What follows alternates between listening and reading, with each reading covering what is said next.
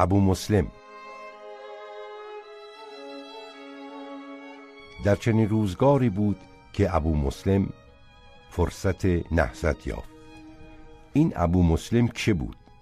در باب او سخنها گونگون آوردهاند. پیش از این نیز در باب او اشاراتی رفت. آنقدر هست که در باب اصل و تبار او مورخان اتفاق ندارند. زادگاه او را نیز اهل خبر هر یک به دیگرگونه آوردهاند. بعضی مرد بعضی اصفهان بعضی هم جاهای دیگر. به هر حال اعراب و عباسیان ظاهرا در آن زمان وی را از موالی می شمردند گفتند که در کوفه با خاندان عجلی ارتباط داشت و گویا در همان جا بود که با بعضی غلات آشنا شد و از عقاید و دعاوی آنها آگهی یافت. درباره اوایل احوال او در ابو مسلم نامه ها و تاریخ ها چندان افسانه آوردند که حقیقت را هیچ در نمی‌توان یافت. در هر حال به قولی یک چند در کودکی و جوانی حرفه زین سازان می آموخت و زین و ساز اسب می ساخت قولی دیگر هست که روستایی بود و در خدمت خاندان عجلی به سر می برد و بسا که با سطوران از دهی به ده دیگر می رفت. باری از آغاز زندگی او اطلاع بسیار در دست نیست. انقدر معلوم است که در سال 124 هجری نقبای آل عباس که از خراسان به کوفه آمده بودند و آهنگ مدینه داشتند او را در زندان دیدند. چون از زندان رهایی یافت نزد ابراهیم امام که از بنی عباس بود و در این هنگام آرزوی خلافت می داشت رفت. ابراهیم امام چون او را بدید و بیازمود بپسندیش و به خراسان فرستادش تا کار دعوت بنی عباس را که از یک چند باز در آنجا آغاز شده بود بر دست گیرد. و ابو مسلم نیز راه خراسان پیش گرفت. نوشتند که در این هنگام نوزده سال بیشتر نداشت. مطابق روایات وقتی به خراسان می‌رفت در نشابور به کاروانسرایی فرود آمد. پس به مهمی بیرون شد. در آن میان جمعی از اوباش نشابور درازگوش او را دم بریدند. چون ابو مسلم باز آمد پرسید که این محل را نام چیست؟ گفتند بویاباد. ابو مسلم گفت اگر این بویاباد را گنداباد نکنم بو مسلم نباشم. بعدها چون بر خراسان دست یافت همچنان کرد که گفته بودند. نیز آوردند که در این سفر ابو مسلم روزی بر در خانه یکی از دهقانان خراسان فازوس با نام رفت و پیام فرستاد که خداوند این خانه را بگویید پیاده ای آمده است و از تو شمشیری با هزار دینار چشم می دارد فازوسمان چون این پیام بشنید با زن خیش که زنی هوشیار و فرزانه بود در این باب رای زد. زن گفت تا این مرد به جایی قوی دل نباشد چنین گستاخ تو را پیام ندهد. فازوسمان او را شمشیری با هزار دینار بداد. و بعدها چون ابو مسلم بر خراسان دست یافت به جای آن دهقان نیکویی ها کرد. باری ابو مسلم در خراسان نخست دست سلیمان ابن کثیر و یارانش را که در امر دعوت رقیب و مدعی او بودند کوتاه ساخت و سپس به نشر دعوت پرداخت و این دعوت در خراسان پیشرفتی تمام داشت. بدرفتاری ها و تبهکاری های مروانیان خراسان را بیش از هر جای دیگر برای قبول دعوت عباسیان آماده کرده بود. دایانی که از مدتها پیش از جانب امام عباسیان به خراسان گسید شده بودند با هیئت و جامعه بازرگانان در هر شهر و قریه میگشتند و مردم را به بیعت وی میخواندند.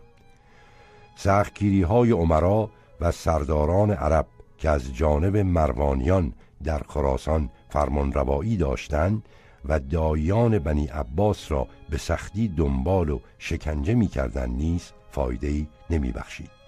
در اندک زمان از مرو و بخارا سمرغند و کش و نخشب چغانیان ختلان مرورود طالقان تا حرات و پوشنک و سیستان همه کسانی که از جور و بیداد عاملان بنی امیه به سطوح آمده بودند دعوت فرستادگان بنی عباس را به جان پذیرفتار گشته بودند و در این میان بود که ابو مسلم با آن روح گستاخ نستوه کینجو به خراسان رسید و به نشر دعوت پرداخت.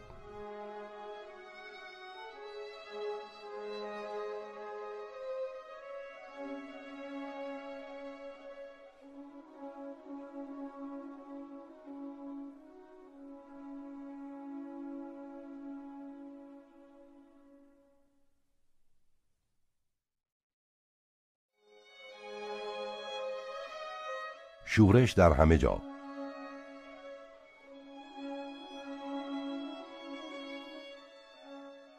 اما در هر حال نفرت و کینه‌ای که ایرانیان نسبت به عرب داشتند آنان را در هر جریانی که رنگ شورش و اسیان بر ضد خلفا داشت وارد می‌کرد. نحست استاتیس در میان سیل خون فرو نشست. اما مقارن همین ایام نیز مردم طالقان و دماوند شوریدند. خلیفه سرداری را به نام امر ابن اعلا برای سرکوبیشان گسیل کرد. او شورشیان را سرکوبی کرد. شهرهای آنها را گشود. عده بسیاری از مردم دیلم در این ماجرا به اسارت رفتند. قبل از این تاریخ و بعد از آن نیز بارها مردم تبرستان در برابر فجایع و مظالم تازیان قیام کردند. در این نحست ها نه فقط نژاد عرب مردود بود. بلکه دین مسلمانی نیز مورد خشم و کینه بود. یک مورخ و متکلم مسلمان می‌گوید ایرانیان بر اثر وسعت کشور و تسلط بر همه اقوام و ملل از حیث عظمت و قدرت به منزلتی بودند که خود را آزادگان و دیگران را بندگان میخواندند.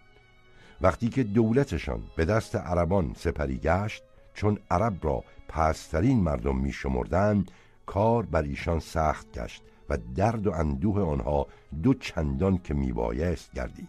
از این رو بارها سر برآوردند که مگر با جنگ و ستیز خیشتن را از چنگ اسلام رهایی بخشند. بدین گونه بیشتر این شورش ها رنگ ضد دینی داشت. در تبرستان به سال 141 یک بار سپهبد خورشید حکم کرد که همه اعراب و حتی همه ایرانیانی را که به دین اعراب در آمدند بکشند. شورش سختی بر ضد عرب روی داد که عربان آن را با خشونت و قصاوت فرو نشاندند. اسپهبد خورشید نیست که خود را مغلوب می‌دید زهر از نگین انگشتری برمکید و درگذشت.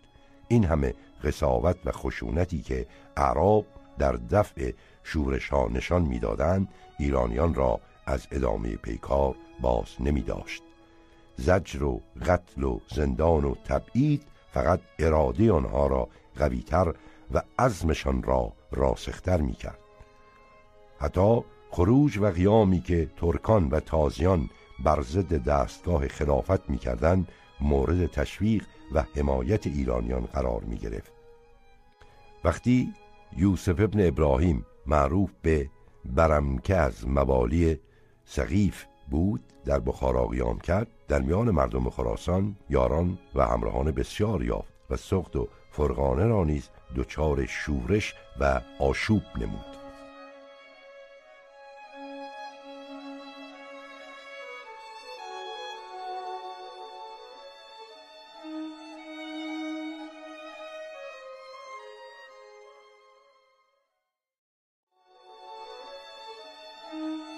جنگ های بابک. باری پیکار بابک با افشین در حصارهای محکم و طبیعی جبل آذربایجان مدتها به طول انجامید. داستان این جنگ ها را مورخان به تفصیل نوشتند این جنگ ها مدت سه سال از 220 تا 223 هجری دوام داشت. چنان که از فهوای قول تبری برمیآید معتصم برای اتمام این مهم افشین را اکرام بسیار کرده بود. گذشته از ولایت آذربایجان و ارمنستان که بدو داده بود سپاه خواسته و آلات جنگ و چهارپایان بسیار با او فرستاده بود. پیش از عظیمت افشین نیز محمد ابن یوسف معمور شده بود با آذربایجان برود و حصارهایی را که بابک ویران کرده بود از نو بسازد. محمد ابن یوسف در این مأموریت با سپاه بابک درآویخته بود و عدهای از خرمدینان را کشته بود و جمعی را اسیر کرده بود. اما وقتی افشین به آذربایجان رسید در صدد برآمد که گذشته از شمشیر برای برانداختن بابک از حیله و چاره نیز مدد گیرد. بدین گونه جنگ هایی که افشین با بابک کرد از آغاز با خدعه و نیرنگ همراه بود. افشین تازه با آذربایجان رسیده بود که محمد ابن بیس یک سردار دیگر خلیفه با آنکه با خرمیه پیمان صلح داشت عهد خیش بشکست و با سپاه بابک به خیانت و خدعه درآویخت. گویند هنگامی که افشین به آذربایجان آمد اسمت نام سپهسالار بابک به در حصار شاهی که محمد بن بیس برای لشکر او چنان که عادت داشت علوفه بفرستاد. و چون شب درآمد اسمت را با ده تن مهمان کرد. چون آنها مرز شدند محمد بن بیس آنها را بکشت. پس دست اسمت ببست و گفت سران سپاه خیش را یک یک آواز ده تا درآیند وگرنه تو را بکشم. اسمت چنین کرد و یک یک سرهنگان خیش را به درون حصار می‌خواند و محمد بن بیس آنها را میکشت. بازماندگان سپاه چون این خبر بدانستند همه بگریختند. پس از آن افشین بر همه راهها دیدبانها گماشت و لشکرها بر تنگناها و حصارها بداشت.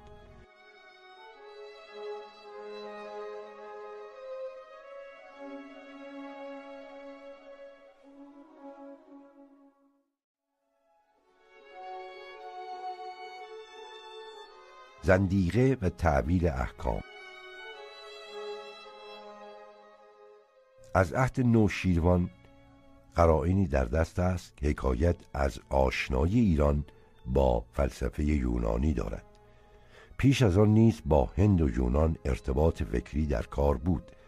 بسیاری از کتابهای دینی و علمی از هندی و یونانی به زبان پهلوی درآمده بود.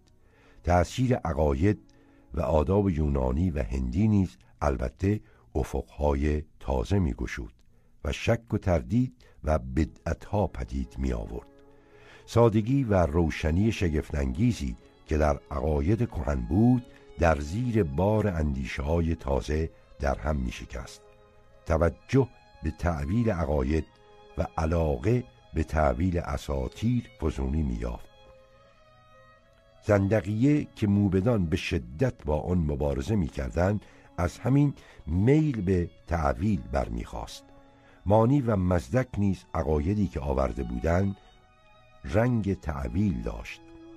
از این رو داغ زندقیه بر آن نهادند. اعتقاد به اساتیر و عقاید کهن رفته رفته سست می‌شد و در احتجاب با ارباب ادیان تازه روشن رایان تعویل را گریزگاه خیش می شمردن. در این تعویل ها که عبارت از احتجاجات عقلی بود گاه از ظاهر عبارات کتاب های دینی انحراف پیش می آمد از جمله در مجادلی که یکی از مغان با ترسایی نامش مهران گشناس می کند چنین می گوید ما آتش را به هیچ وجه خدا نمی خدا را به وسیله آتش نیایش می کنیم چنان که شما نیز خدا را به وسیله صلیب می پرستید مهران گشنسب که در کتب سریانی گیورگیس نام دارد عبارتهایی از اوستا نقل می کند و ثابت می نماید که در آین زرتشت آتش به مسابه خدا مورد پرستش واقع می شده است. آن خوشبینی و سادهدلی که خاص آین زرتشتی بود در اواخر این عهد تحت تأثیر فلسفه و زندقیه اندک اندک در هم فزونی میریخت. نشر عقاید مانی و تعالیم ایسوی و بودا همه از اسبابی بود که علاقه به زهد و کنارجویی را در بین مردم بیش و کم رایج می‌کرد. در اندرز انوشر عبارتی آمده است که تا اندازی زیادی با عقاید و آرای زرتشت مغایر است و تا حدی سبقه مانوی دارد. می‌گوید جان باقی میماند که از میان می‌رود تن است.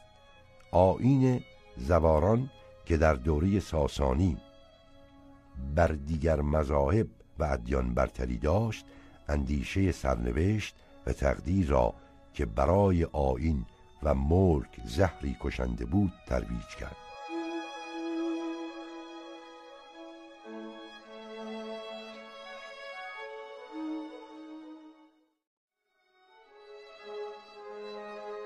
جنگ و خدعه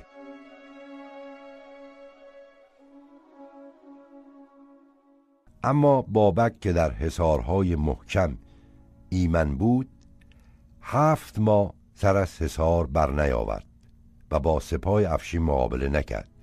افشین دلتنگ و ملول شد. در صدد چاره و حیله برآمد. به معتصم نامه نوشته بود و از او درم خواسته بود. معتصم صد شطور بار درم با سیصد غلام ترک همراه بقای کبیر نزد وی فرستاد. چون بقا به جایی که تا اردوگاه افشین سه روز راه بود برسید افشین بدون نامه کرد که یک ماه همونجا درنگ کن و آوازه در انداز که این مال ها فلان روز نزد افشین برم. تا چون جاسوسان بابک این خبر را بدو برسانند مگر برای تاراج این مال آهنگ تو کند و از حصار خیش بیرون آید؟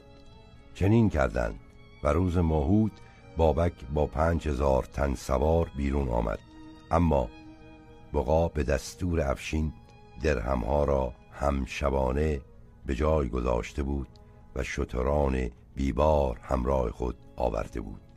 هیلهی که افشین تر کرده بود در نگرفت و بابک بی که گزند و آسیب بزرگی ببیند مقداری غنایم به چنگ آورد و بجست. از آن پس چندین جنگ بین سپاه بابک و افشین در گرفت که کدام نوبتی زفر یافتند. سپاهیان بابک که پناهگاه های استوار داشتند و از برف و سرما رنج بسیار می بردن دلیرانه مقاومت می کردن. اما یاران افشین که به سرمای سخت و راه های دشوار عادت نداشتند رفته رفته ملول می شدن. دو سال بدین گونه گذشت از سپاه افشین بسیاری هلاک شدند اما معتصم همواره سپاه تازه و عدد و آلات بی اندازه میفرستاد سرانجام افشین آهنگ تسخیر حصار بابک کرد. چون در یک فرسنگی آن هزار فرود آمد بابک خروارها خوردنی و میوه از حصار خود برای لشکریان افشین فرستاد و گفت شما میهمان مایید. در این ده روز که به سوی حصار ما می آیید خوردنی نیافته اید ما را جز انقدر چیزی نبود. افشین اون نسل ها نگرفت و همچنان باس و فرستاد و به بابک پیغام داد که ما را خوردنی به کار نیست و دانم که تو این کار بدان کردی تا سپاهیان ما را شماره کنی. در این سپاه سی هزار مرد جنگی است و با امیرالمؤمنین سیصد هزار مسلمانند که همه با او یکترند و تا یک تن از ایشان زنده اند از جنگ تو باز نمیگردند. اکنون تو بهتر دانی. خواهی به زنهار آیی خواهی جنگ کنی. بابک که لابد نمی‌خواست به زنهار خلیفه درآید جنگ را برگزید. پس درهای حصار محکم کرد و در آنجا بماند. افشین نیز برگز حصار لشکرگاه ساخت و خندق کند و همونجا نشست. روزها از حصار بابک بانک چنگ و رود می آمد و چنین فرا می نمود که از سپاه دشمن پروان ندارد. اما شبها گروهی را همواره به شبیخون میفرستادند. این حال نیز مدتها به طول انجامید. سپاه افشین با تنگی علف و سختی کار نیک ایستادند. جنگ های خونین و کشتارهای سخت روی داد و بسیاری از سپاه بابک تلف شدند. سرانجام بابک در کار فرو ماند. از توقف در حصار کاری نمی گشود و لشکر افشین از گرد حصار دورتر نمی رفت بابک بران شد که با افشین حیله سازد. بر بام حصار برآمد گفت منم بابک. افشین را گویید نزدیکتر آید تا با وی سخن گویم. افشین به پای دیوار آمد. بابک زنهار خواست و گفت گروگان من پسر مهترم است. او را به نوا گیر و برای من زنهار خلیفه بستان. بر این قرار نهادند و لشکریان افشین حصار رها کردند و به جای خیز باز آمدند. چون شب در رسید بابک کسان خود را برگرفت و با پنجاه مرد که با وی در حصار مانده بودند از حصار بیرون شد و به کوها رفت و از آنجا به سوی ارمنستان گریخت.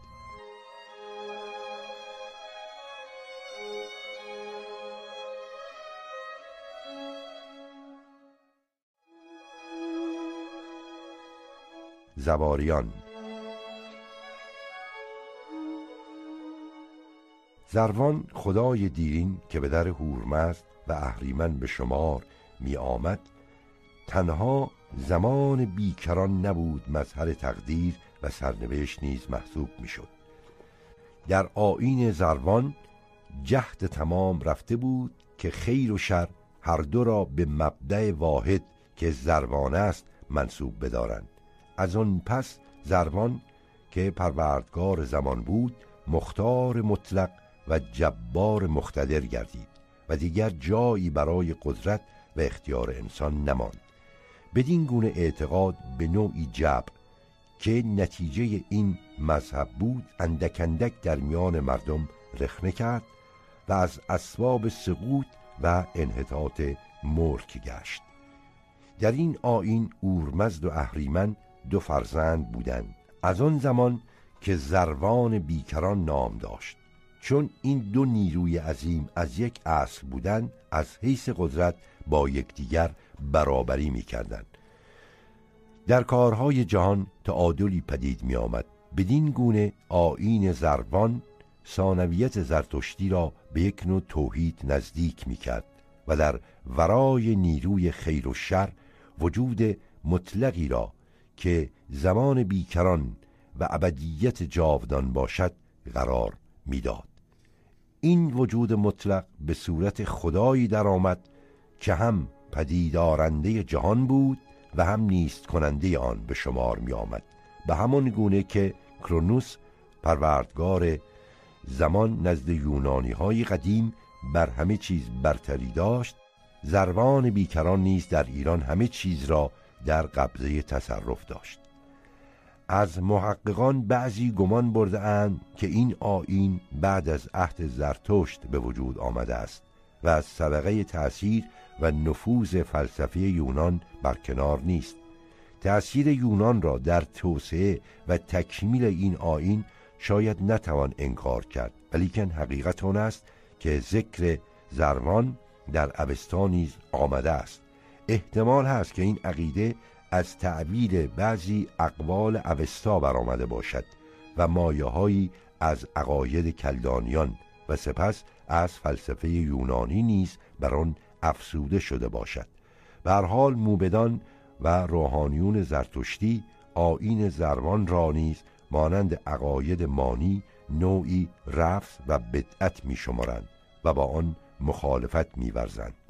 نهایت آنکه در آخر دوره ساسانی به سبب تحولی که در همه اوضاع زمانی پیش آمده بود این آین نیز رواج بسیار یافت و حتی به عقیده برخی از محققان در این دوره فرقه رزوانی بر سایر فرقه های زرتشتی برتری داشت.